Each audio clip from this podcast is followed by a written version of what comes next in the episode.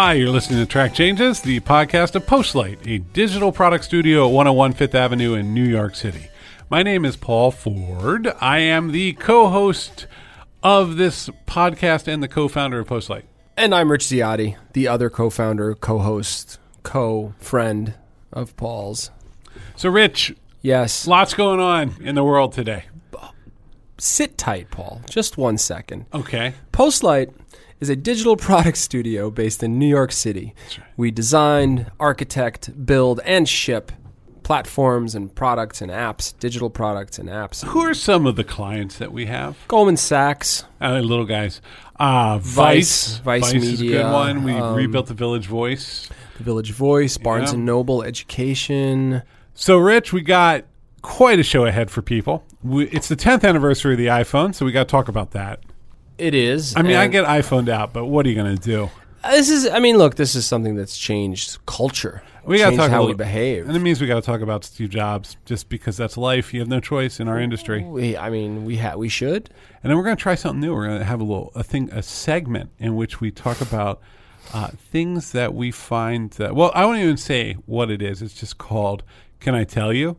And we'll uh, we'll we'll get to that in a minute. All right, let's get let's talk about the iPhone. It's ten years old, and uh, it, what should we say? I have one thought. What's your observation?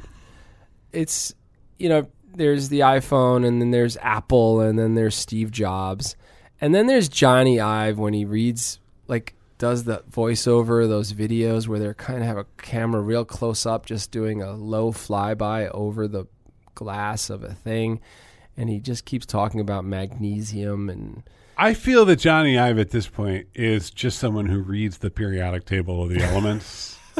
like he's just like just running down the list. It's a hydrogen based xanthium an ionized uranium eyeball accent. cover. Yeah, yeah, he's got that and you just feel accent. you feel like a filthy animal just watching and listening to him right he's got the british accent everything's in white But the funny thing with he's in John, heaven I assume heaven. that's It's the filmed thing. in heaven I don't assume Jony Ive has a house. I assume he lives in a large white expanse. Yeah. Where everything is rotating at all times. like it's really hard for the guy because he's got to put his food in the microwave. But Yeah. it's it's not just that the microwave plate is spinning; the whole microwave is spinning. Everything's on a pedestal. you know, he's got kids, and the kids are on pedestals, and he's asking for a hug, and the kids just keep rotating. I just want to see like him bite into a piece of toast and just a bunch of crumbs on his black shirt. Oh no, no, It doesn't happen? First of all, it's not. He only eats rare earth metals. That's the only thing that is appropriate, and and very specially treated glass. all right. I love those ads. I think it's probably my favorite thing. Oh, it's exhausting. I spent a couple years in Android in the last ten years. How'd that feel? Dude, I tried really hard. yeah, it's just not as polished. It's not as smooth. I think the that- word I'd like. you know what it is. It doesn't matter if it's better or for worse. I'm just like you. You make a certain investment into a platform, and the one thing that the iPhone has has people complain about how it's you know done this or that in the last ten years, but that core experience of you know hit the little lozenge and the thing opens up and you read your email, Yeah. they didn't screw that up No. it's still basically there. And so all the they set the pattern. This is how this works. Yeah. Right. Apple said this is how this kind of device is going to work. You better just get in there and and you know go to town and open up your email and look at your web browser and so on. Oh, it changed how it's changing how we behave. And everything else is copying that and you're just sort of Sure. so you're just it's the authentic experience that I'm trained on like a good consumer robot.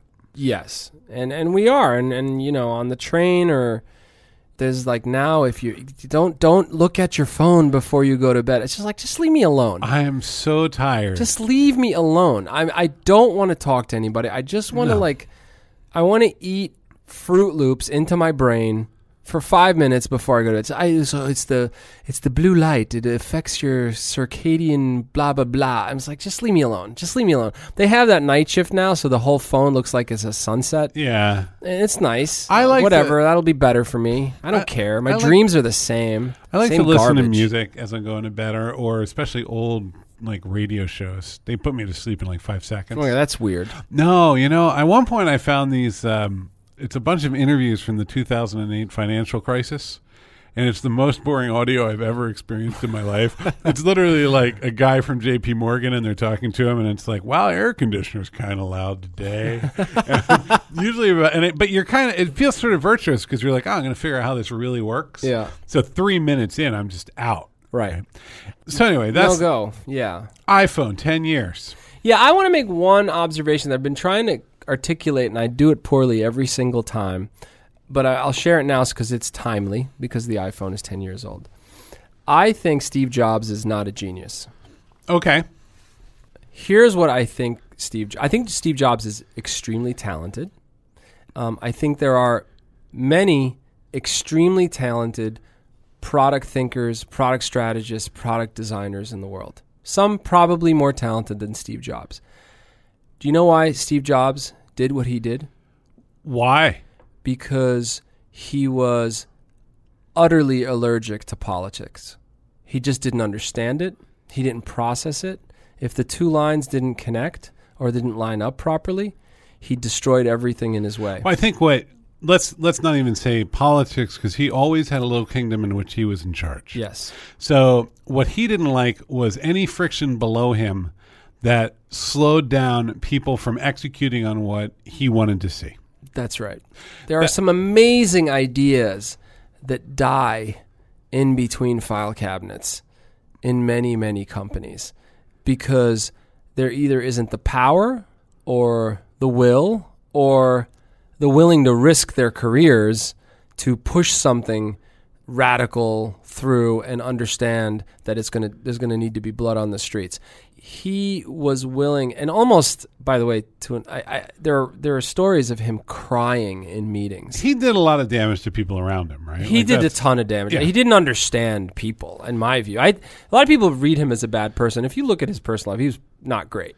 He didn't really acknowledge his illegitimate daughter and stuff like that. Like this is not a this is a person that certain switches were never turned on for sure, but had a difficult time when his mind's eye saw the thing. Everybody was doing it a terrible injustice until it became real. Well, you know my theory of talent, right? I, I don't know your theory of talent. Please share it.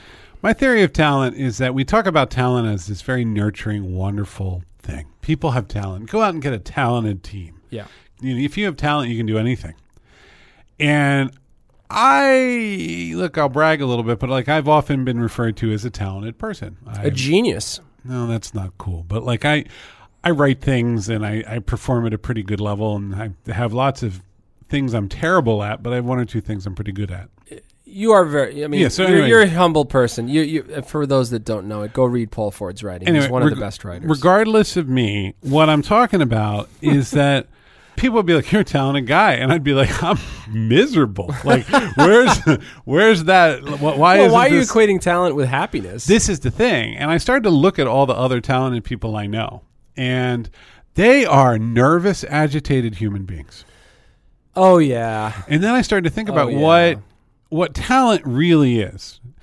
And it's what annoys you, right? Like you're looking at something and you're saying, That's not quite right. I gotta get in there. It's a buzzing it." sound in your head. Oh, yeah, you're like, God, and, and and you just can't believe that these other people can't even see it. Yeah. It's like real bad. Yeah, Like you're very and what I eventually started to realize is that it's actually a you perceive things that are incorrect around a form. Like you're like, ah, that's that poem's not done, or that painting is off. And Yeah. so you have a sense, an internalized sense of the form, Mm-hmm. and you have to get in there and you have to modify the thing so that it matches the form in your head. You gotta Exactly. Edit the short story, edit the blog post, You have to. You have, you have to. It's a. It's a. It feels. Uh, and once you do it, you feel a sense of relief and calm. That's often pretty temporary. But here's the wrinkle. I mean, you could be someone that has terrible taste, and you still have that feeling. No. Sure. I mean, sure, of course. But what we tend to elevate are people who do it pretty well. Well, the outcome is excellent. The, Yeah. the ones where the outcome is excellent are not casual. Right. They are intense. No, and they're able to. They're able to take that talent, that that negative anxiety, and they're Yeah. able to apply it, and they're also able to bring that somehow into connection to what the world wants. Right. Yeah. So when I look at at Steve Jobs, and when you read that biography of Steve Jobs, there's a story in there where uh, he's getting his liver replaced. Yeah. I think in Tennessee, and he comes out of anesthesia or is going into anesthesia, and he's like looks at a piece of medical equipment. And is like, the interface is terrible. You got to fix that. right, like he's yelling about the the blood pressure monitor. Right. Right. right. and the guy just couldn't turn it off. And Yeah, I, you can't. I think what's fascinating with him now, and this is where if he had a genius, right? He was actually he was a perfectly fine programmer in the early days. You know, he knew his assembly, and, and he was actually he was very fascinating. Like people kind of make him out to be a sort of non-technologist who happened to be in Oh no, he knew this stuff. He knew the the whole thing top to bottom, partly because he was there. He was in Silicon Valley, and He saw the rise of object-oriented programming. he won't be even before that. He was connected to HP. He got to know Steve Wozniak. That's I mean, right. he wanted to be in this. He sensed something was happening, and he wanted to be there. And he Yes. he learned what he needed to learn. But I think when when you look at what that guy would pull off, he he just would see gaps, and he had a sense of the consumer object as a form. And he had a good sense of what digital computers could do.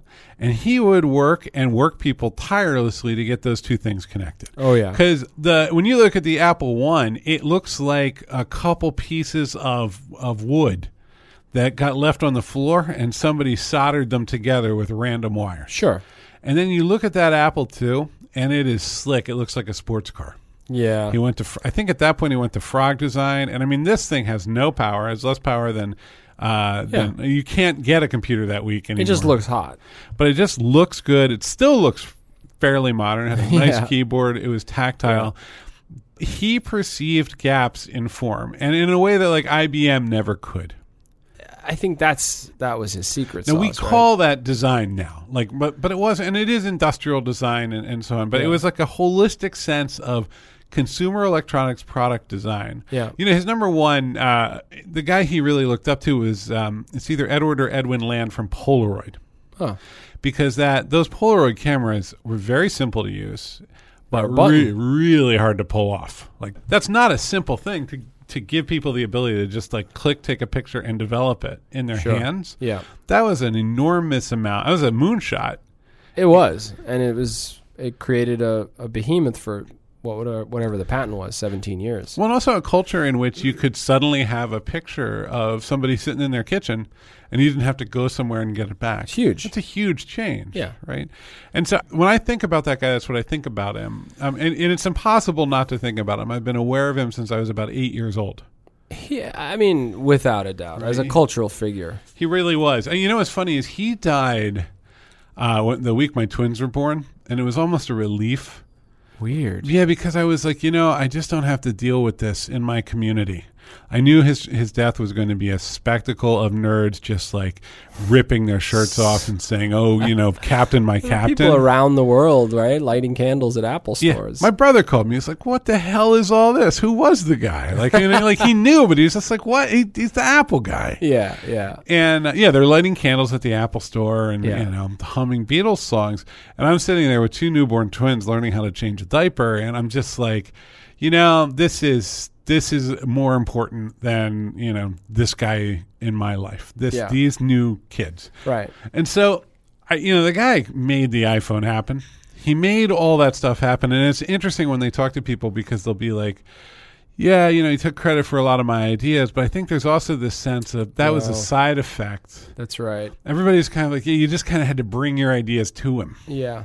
Also, the invention is the assembly of all that thinking and all those ideas in our coming together. culture, right? Like it's not the cotton gin; it's the iPhone. Right.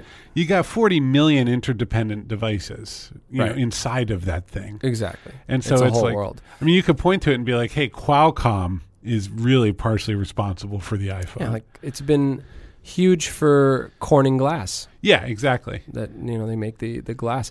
So I want to I want to close out with a question. What's your question? Would the iPhone have ever existed without LSD?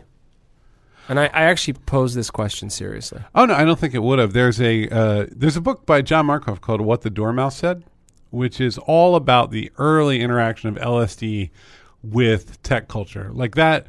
the- Even before Steve Jobs, you know, getting into acid in his in his teens and twenties, maybe it was his twenty. I know he, he like that was a big thing for him. He was an LSD guy.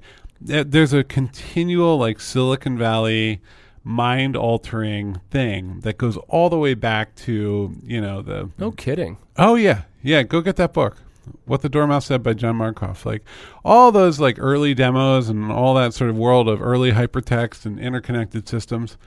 There is a lot of like drugs and est and it's California. They're there in 1968. And So there are all these tricks to think more creatively. let's think, should you and I? Um, I think we're gonna have. is it to- time?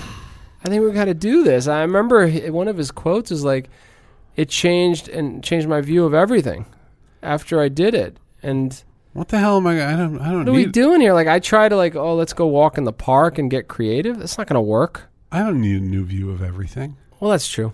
There's also, that. especially here. I mean, I, really, I finally know how to get just about anywhere in the city. That's yeah. yeah. Also, I it's mean, I can gi- I can give directions to a cabbie now, and like, Yeah. I don't want to change my view of everything because he'll be. I think it's a broader statement. No. I don't want him to be like, should I, should I take the Manhattan Bridge? And me be like, I don't really understand what you're talking about. right. So the new iPhone's coming. Oh, who cares? It's gonna ha- no. It's gonna have. It's gonna be this. The whole screen is the phone, I think, or something. And uh, I don't know what the other rumor. The rumor. The rumor mill is amazing over the iPhone. It's pretty incredible. But that's exciting. We'll we'll you'll get the new iPhone. You'll say who cares, but you're gonna buy it. no, I'm I'm actually still on this really big iPhone six that I could easily get another 18 months out of or more. Hmm. It's trundled along really fast. I don't. I, what am I going to do? I don't need to play like Netflix videos at two times. Yeah. True. Like I there's no. Ga- I'm not doing 3D gaming on That's it. That's the thing. We're reading and Yeah, ba- it's for we're not gamers. Super powered from my Kindle. Right. All right, so 10 years in. Ten years in, uh, who knows what the next ten will bring? Well, I don't think there's a phone in 10 years. No, I think in it's 10 just your hand. yeah, or a bracelet. No. It could be two bracelets. God. Can you imagine we're reading in we're reading our hands on the train? Yeah, I can easily imagine that. We're just like there's just fists up in the air. It's going to be really interesting because right now what we're assuming is that look everything's getting more and more rectangle based media experiences, right? Like Netflix is doing good on the phone, Yeah, right? So on it- anything. Is that what people are going to want? Are, are people going to want to continue to have little slab rectangles in their pockets that show them moving pictures, take pictures, and you know, or do they want something mean- something more ambient, like like the Snap Spectacles, that is you know kind of augmenting reality and, and more playful? God, that stuff is nonsense to me. I d it's not for us yet. It's not for us, but I maybe maybe that's where we're headed. I I don't know. Facebook Messenger turns me into a cat every day Everybody's betting big on augmented reality, right? Which is when you layer things over on top of yeah. live You know, video. So who knows? Maybe we'll just be augmented really soon. I mean, let's just keep going. Ah, what what choice do we have? Track changes. That's the name of the podcast. Not a bad name. It- It's It's, working out okay. It's working out okay. All right, you know we're gonna try something new, Rich. You ready? Go ahead. We're gonna do a segment. You know what a segment is? Uh, yeah, it's like uh, what do you call it? When like Johnny Carson did the the big turban thing. Yeah.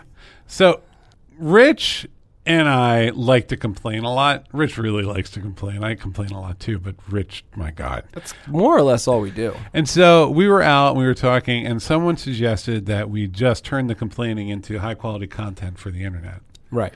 And so uh, we're going to try a segment. The segment is called Can I Tell You? Gosh, I can see the font. I know, it's really I can bad. see how like the the question mark bounces into the word. so, Rich, what has been annoying you lately? Uh, you know, kombucha. Oh, the, the drink. Yeah. You're upset about you're upset about a beverage. I kind of liked it at first. It was like, oh, this is like low calorie 7 Up. It's what it tasted like. That's okay. now it's gotten it's gotten more intense. There's like now there the label looks like it's medicine. It's just gotten more artisanal and intense. And as it's gotten more intense, there's just this ass taste at the end of it. Like you just, you drink it, it's like, wow, it's pomegranate, and then when you swallow it, it just feels like garbage in your mouth. I, I dated a girl many years ago who made her own kombucha. Have you ever seen what it looks like when you're making it? It's like sludgy, and there's Oh, yeah. weird strings. It's called in the well. There's this. It's a big sort of mushroom looking thing. It's a fungus or a rot or some sort of horrible mold, and Yeah. it's called. They call it the mother. So like the kombucha mother, is sitting there. And then Is you, that what they call it? yeah, you put tea in it, Oh, good and then the tea ferments. I, I can't remember who it is, but like the Kazakhs drink it or something like that. You can, That's where it's from. yeah. And Yeah. so it's a um, thing now. It's a hot thing. It's like poke. Yeah. I can't stand.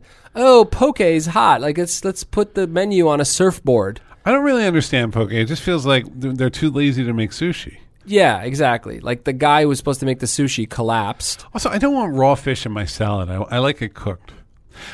Kombucha, I'm just sort of like so Do having. you drink it? No, I used to drink it out of the big tea jar, and then I broke up with that woman, and I'm like, I don't, I don't have to drink kombucha anymore. That's good. Oh, so you associated kombucha with that woman? Yeah, well, you know, the other thing is like you go to the you go to the health food store or the co-op, and it's like seven hundred dollars for an ounce. Yeah. and you're It's like, funny how you associate things with a relationship, and when the relationship ends, those things go with it. I also like look. I think the health benefits of kombucha are, are probably you know maybe slightly I think it's a nonsense. little overestimated there. Like I don't think that you know, but I'm sure it's filled with antioxidants. Yeah, I mean, I feel know- like all that anger and frustration with nonsense health theories is being channeled and thrown at Gwyneth Paltrow these days. yeah. That's we're we're She's against it. just she is the Did representation. you see that there of was a nonsense. brilliant article online where somebody took all the health supplements sold on Infowars, which is the Alex Jones show, Mm-hmm. And all the ones sold on Goop, and they're basically all, all the same. Like That's some of them are the same companies. to hear. Yeah. Wonderful to hear. Um, pseudoscience what, is what, bad. What's gotten into you, Paul? Is what's the segment called? Uh, can I tell you? Can I tell you? Your well, turn. I'm really angry about beverages. No, I'm very angry. At, you know what's pissing me off more and more day to day? Google Inbox. That's the that's the alternative Gmail experience. So it really wants to turn on. They really don't want it to be alternative anymore. They want it to be the default. and it's It's getting. In I don't there. use it. Yeah, and every time it, every time I turn it off, it comes back. Somehow I've done something so it really wants me Oh, to okay. So Google you Inbox. committed and you can't get out. I of don't know. I, I have to. What's click. wrong? Eh, Well, let's explain what it is. It's sort of it's trying to move away from the like stack of emails inbox, right? Right. Where it's just pure chronology, driving mail, mail, mail. Every new email that comes in, if it's newer, it's for it's on top, and it just stacks of stuff, right? That's right. And And so it tries to be a little smarter and so on. But here, and, and you know, it's got nice folders and it works. It works kind of, except it's it's just broken. Uh, first of all, once you open up an email and start writing it, uh, it's very hard to move around anymore. Like you can't search other emails or right, that's a uh, feature of Gmail. You could park the email you're writing for a second and do other stuff. No, it's very sort of has a weird relationship with its own modality, I guess is what you'd say. But then it just breaks, like things go off the side of the screen. Oh. Like the fundamental windowing toolkit is is a screwy mess. Oh, okay. So it's not like this is a bad experience. This is functionally broken. I can't stuff. even get to the conceptual part of it because it's fundamentally broken. I see. And I'm paying for this. Like right. I, we, we pay a lot for this, actually. We should highlight that maybe I mean we're we're we're we're pooping on a pretty major product here. Who maybe cares? It should work. This is this is Microsoft circa 1997. no, no, but like who knows your your browser situation? Chrome.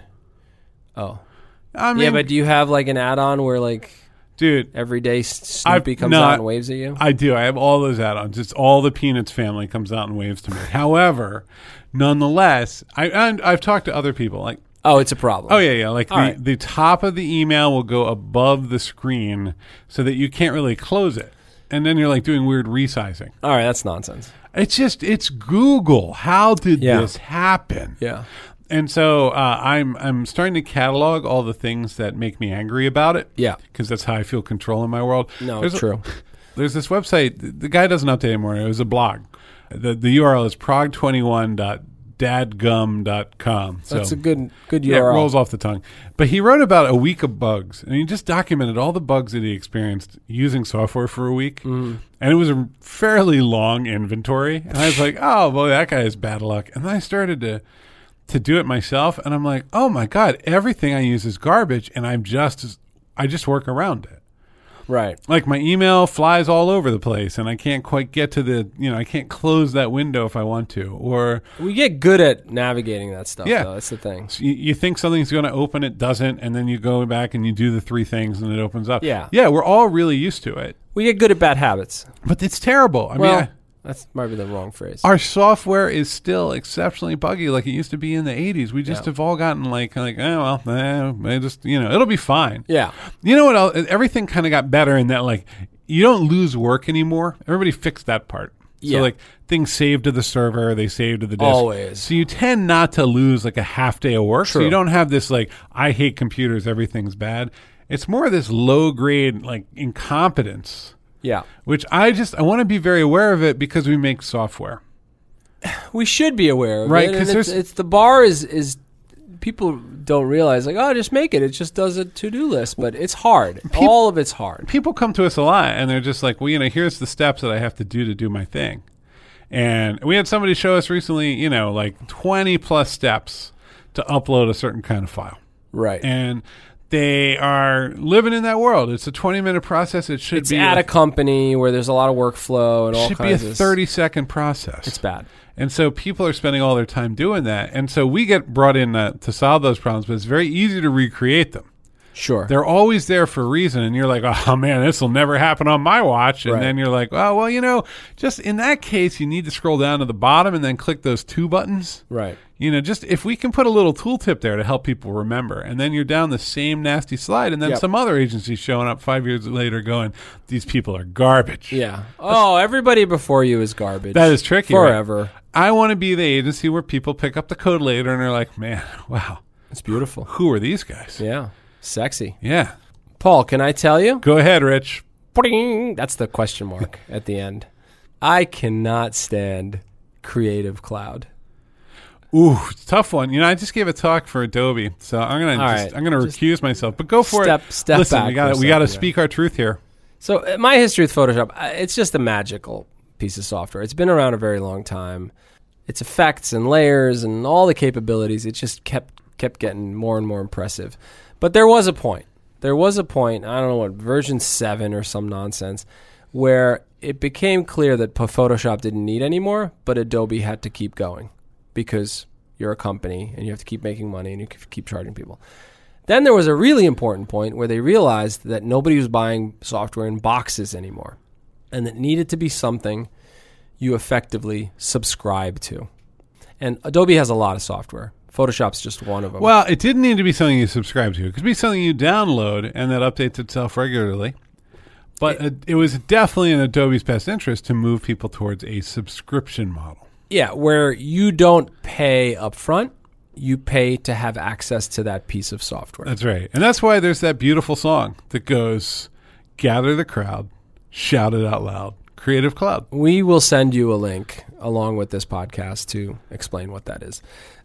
So here's the thing there's a piece of software that they created called Creative Cloud, which is something you download onto your computer. takes about 40 to 50% of your computer's resources to And run. two or three months. And two or three months, it sits up in your toolbar and every so often says, Hey, we got some stuff going on, and here's a picture of a woman walking on a beach in a sunset. It's got some good bugs too. Like occasionally it will show up at like four times the actual size by pixels. like really a mess. It's it's it's Adobe for a company that truly understands everything about everything.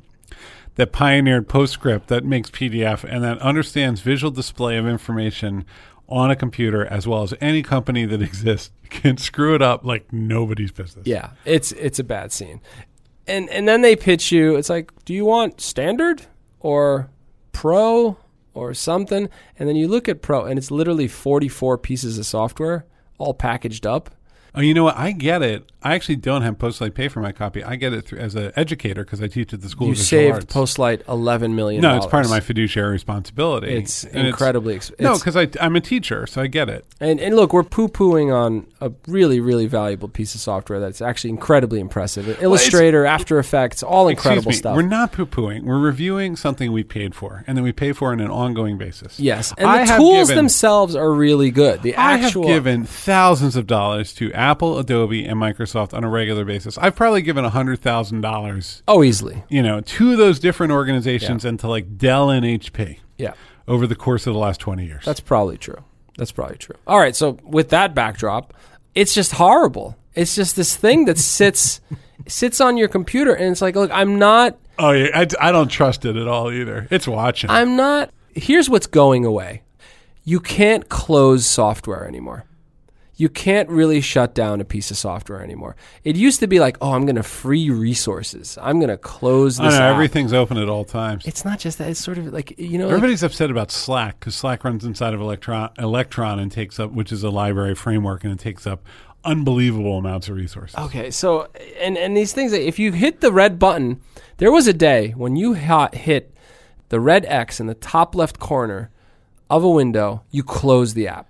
It was over. Oh yeah. Windows work that way. Sometimes they would say, "Are you sure?" No, you had a good relationship. You got the work done. You Yeah. saved the file. That is no longer what it does. No, It's not what it does. It actually, it's gone from the screen. everything's res. Everything you know. Uh, Windows used to have that in the bottom right. They everything kind of started showing up in the system tray, The tray, Yeah. or, the, or the top menu, and that's the menu bar in the Mac. Right. There's a system tray mentality that's taken hold, where it's like, can I That's right. get that? You know, twenty by twenty pixels. Exactly. And and the message there is, look, I'm not in your face, but I'm just going to stand over here just in case and then notify you about random things sometimes. They always want they want you to up, update the software. That's, That's a big deal. deal. It's a Oh big- and they do it all the time. Oh, we talked about updates before. It's gotten to a stupid state at this point. I mean, I just you know, I, I can't figure out what's happening. I just point. go when when Spotify says it wants to update. I just I say I got to get to the church down the street, say a few prayers, and then let it update. Everything wants to do its thing all over my computer. Always. Yeah, I, but actually, it's true everywhere. If you log into, I, it's a uncomfortable confession, but I run a, a Linux box at home. That's hot. Yeah, it's really cool. And uh, you know, you you turn that thing on. I'll I'll, I'll turn it off for like a week. It's got terabytes and terabytes of data on it. I just I like having you know Stuff. place to put stuff. Uh, I like to experiment with big data on my weekends. That's how I have fun with my children. and uh, and you turn it on, and it's like 140 Ubuntu updates every time. Like Yeah. everything is in this constant state of flux. And we thought we wanted it. Everybody was like, "Oh yeah, man, I'm so tired of these updates. It's exhausting." And I got to go to the store and like get a, get my Windows XP, you know, starter pack update, XP two, you know. You know the, the mother of all updates was Service Pack Service Pack two for Windows XP. because like I think security had finally become a That's big right. big issue. Everybody re- agreed the internet was here. yeah, and and they had to they had to plug it all up. It was hard to get those service packs, and then and then you'd have XP just kind of hanging out.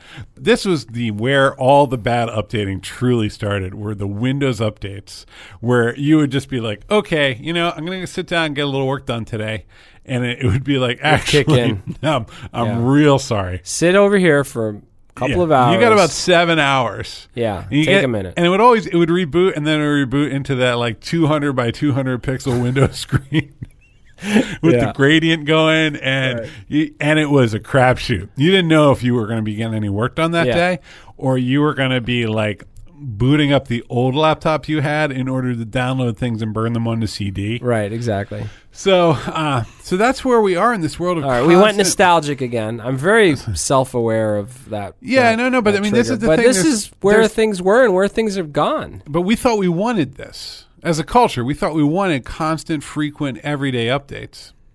It does feel good. Well, you feel like you're on the you're on the edge. I feel like yeah, it's the- like oh, I'm on top of this. I'm running down the top of a Yeah. razor, living my best Exactly, life. Yeah, exactly. look at that. I have every you know Photoshop filter. I don't, can you still buy Photoshop filters? probably. That you know because it's I'm sure you can, right? I'm sure there's special ones, but Yeah. like you For know, the older crowd, I'm just going to say three words. Kai's Power Tools. We didn't we didn't plan that. I knew No, it. we I knew it was coming. It- It's Ugh, if you ever want to see uh, an alternate universe in which things could have turned out really, really badly, speaking of LSD, uh, that's Kai's Power Tools. What's the thing we need to fix? in Creative Cloud. Yep. It needs to be way lighter. It needs to. Stop trying to market. It stop trying to. Mar- Stop. yeah, don't tell me there's a it's lot. software. Don't tell me a about. lot. It's not media. It's software. It's a drop down. Don't tell me about the great offering you have for me on There's stock, photography. Yeah, exactly. Like it's like uh, you know, why would you make that leap? Like, calm down for a second. all right? Everybody's made that leap in the past. I mean, you used to get a Windows machine and would have AOL built in, and it would, yeah, you know, it was like they paid a lot of money to that's do right, that. that's right, that's the territory. So Adobe's got that territory, and Adobe's just like, hmm, gotta get the Yeah, stock exactly. photography off the ground. Exactly. To get Photoshop, by the way, you can't get Photoshop without Creative Cloud. No, and the math works. The math works, It right? works beautifully. No, but in the, that conversion math on stock photography, I'm sure they're like, wow, we're going to alienate five or six million people. But come on, look at that. We've sold this picture of a crying baby. Dude, pitching on the desktop is a Mm, a whole is a world apart from, from just hoping that a banner ad shows up on some site. This is going to be the beginning. oh, boy. very Can soon. you imagine? I, I can easily imagine things just popping out of your desktop at random. This is actually where Apple is quite good. In terms of Apple as a company never went down this path. You never No. got Mac OS, you know, 7 to 10 to whatever, and it had 55 special things on it for you. like yeah, Times Square. Yeah. Never they, went they there. never they never just sold the user out. Exactly. It was a long game, right? It is. They they knew it was going to take a lot. There's a to- little of it with iCloud. A little bit of like, hey, you better get in a here. little. I, I, I say I get that three dollar iCloud bill I know every it's, month, it's pretty cheap. and it's like, dude, really, man? I gave you a million dollars last year for your phones and your computers and your Apple TV. Do you really need the three dollars? Just throw it in. Throw it in. Meanwhile, it's a billion dollar business for them. Whatever. It's Yeah, a business. They don't care. They don't We're care. just lines on a spreadsheet. Who are we? You've been listening to Track Changes, the official podcast of Postlight, a digital product studio at 101 Fifth Avenue New York City. My name is Paul Ford. And I'm Rich Ziade. Send us an email, hello at postlight.com, or just send us an email, hello at postlight.com. I actually don't have another option for you. No, the other option is give us five stars on iTunes. Oh, yeah, that's a great option. Do that. Do that. Okay, we'll talk to you soon. Have a good week. Bye.